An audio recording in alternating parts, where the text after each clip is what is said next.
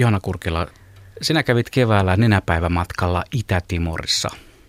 Kerro vähän matkastasi. Mitä siellä tapahtui? Se oli hyvin koskettava reissu. Siellä oli ihana kohdata ihmisiä ja jotenkin aistia itä-timorilaisista semmoista vähän samanlaista sisukkuutta kuin mitä meissä suomalaisissakin on. Jollain lailla me koin tosi vahvasti ne semmoiseksi sukulaiskansaksi kyllä.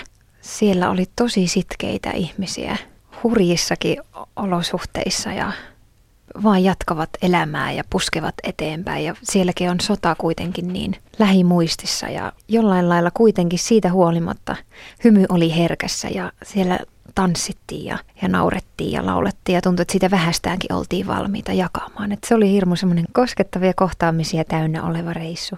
Ja tuntui, että ne hymyt sieltä varmasti kyllä jäi. Ja se aito, semmoinen niin kuin aivan pökerryksen omainen kiitollisuus siitä, kun me käytiin siellä kylissä, ne ihmiset tuli meitä tapaamaan ja perheen isätkin monta kertaa vielä kiittelivät, että kiitos, että, että jotenkin tulitte ja näitte meidät ja meidän hädän täällä ja, ja tulitte auttamaan, että välititte täältä Suomesta asti. Että jotenkin ne varmaan, en tiedä tuntuu, että olisiko ne ajatellut meitä ihan enkeleiksi, jotka jostain laskeutuu yläilmoista. Et just, että miten pienillä asioilla sitä elämänlaatua pystyy parantamaan. Sielläkin tavattiin semmoinen äiti ja perhe, jolla oli tytär Lidia, joka aina aamulla ensitöikseen lähti tosi kiikkerää polkua, jyrkkää rinnettä alas joelle hakemaan sitä vettä. Ja sitten kun mentiin katsoa, sillä oli joki virtas, mutta hän ei ottanut sitä vettä siitä, koska siinä peseydyttiin. Mutta sitten se, mistä hän otti juomaveden, oli semmoinen tosi pieni lampi, semmoinen niin kuin, äh, vajaa metrihalkasia, joka oli täysin, että kun siihen koski sormella, niin se sakka sieltä pohjasta nousi. Todella semmoinen,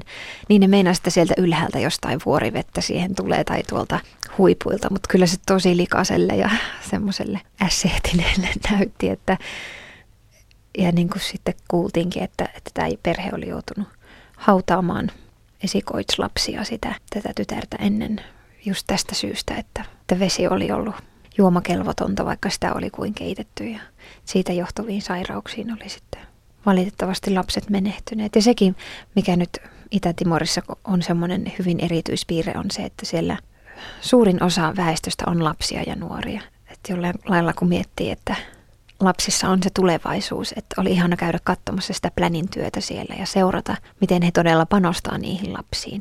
Siellä rakennetaan varhaiskasvatuskeskuksia ja ja huolehditaan siitä, että lapset pääsee kouluun. Ja myös sellaiset erityiset lapset, joilla on erityistarpeita, joku, joku kehitysvamma esimerkiksi, joka normaalisti olisi heidän koulunkäyntiä sille estänytkin, niin nyt ovat saaneet mahdollisuuden hekin tulla arvokkaaksi osaksi yhteiskuntaa ja sitä yhteisöä. Joanna Kurkela, oletko sä aikaisemmin käynyt ennen Itä-Timorin matkaa missään kehitysmaassa vastaavissa olosuhteissa?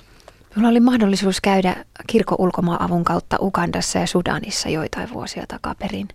Et se oli ensimmäinen semmoinen kehitysmaihin suuntautunut matka ja se oli kyllä hyvin vavisuttava. Aivan niin kuin tämäkin, mutta jollain lailla ehkä oli jo semmoinen joku ennakkoaavistus, mitä siellä mahdollisesti voi tulla vastaan. Ei sitä toki ihan kaikkeen pysty aina varautumaan, mutta semmoinen muisto oli sieltä.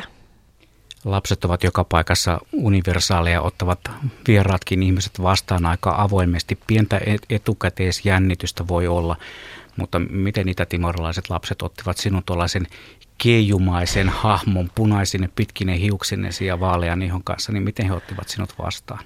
Oliko uteliaita lähestymisiä? Voi kyllä joo. Ja muistan, se oli se ihan se eka päivä, kun aloitettiin mentiin sinne paikallisiin kohteisiin ja mä tapasin siellä semmoiset pikkutytöt Lidian ja Vildan ja käveltiin käsikkäin siinä. Ja vaikka siinä oli tulkki, vähän tulkin välityksellä siinä jututettiin ja aluksi oli vähän ujoja, mutta sitten kun minä opin muutaman sanan, kysyin tulkilta, että no mikä on vaikka talo. Tai minulla oli mukana semmoinen viuhka, missä oli kuvia ja sitten me katsottiin, että tuossa on talo. Ja minä sanoin sen sitten heidän kielellään ja sitten se alkoi jotenkin niin kuin siitä se juttu luistaa ja oli ihana. Sitten ne kovasti tuli selittäänkin sillä omalla kielellä niitä asioita ja jotenkin tuntuu, että no semmoinen sanaton rakkauden kieli ja ilon ja hymyn kieli, niin se on kyllä semmoinen, mikä välittyy varmasti. No miten sitten, kun olet itse musiikin tekijä, niin ajattelitko matkalla tai matkan jälkeen sitä, että voisit jollain tavalla niitä matkan tuntemuksia ja kokemuksia yhdistää musiikkiin, jota teet? Kyllä itse asiassa juuri näin tuntui, että juuri kävikin. Me käytiin keväällä siellä reissussa Itä-Timorissa ja nyt syksyllä minulta tuli uusi levy Ingrid. Ja me koen, että tämä Ingrid-levy kyllä hyvin paljon peilailee myös tuntoja, mitä sillä reissulla koki ja näki. Semmoista tietynlaista oivallusta siitä, että me saadaan olla pieniä palasia täällä suuressa maailmankaikkeudessa. Saadaan olla osa jotain suurempaa ja jotenkin sieltä kumpuaa se halu tehdä hyvää ja levittää. Että jotenkin ajatella, että se minä en lopu vaan tähän minun henkilökohtaiseen elämään ja, ja äh, rajoihin, vaan, vaan se oleminen on semmoista kollektiivista myös ja jotenkin sitä ajattelee, että, että kun täältä kerran lähdetään, niin mitä meistä jää jäljelle on ne toisten ihmisten ajatukset meistä ja meidän teot, mitä me täällä tehtiin. Että kyllä itse ainakin haluaa olla luomassa semmoista maailmaa, missä ihmiset näkee toisensa ja kohtaa sydämellä ja puhaltaa yhteen hiileen.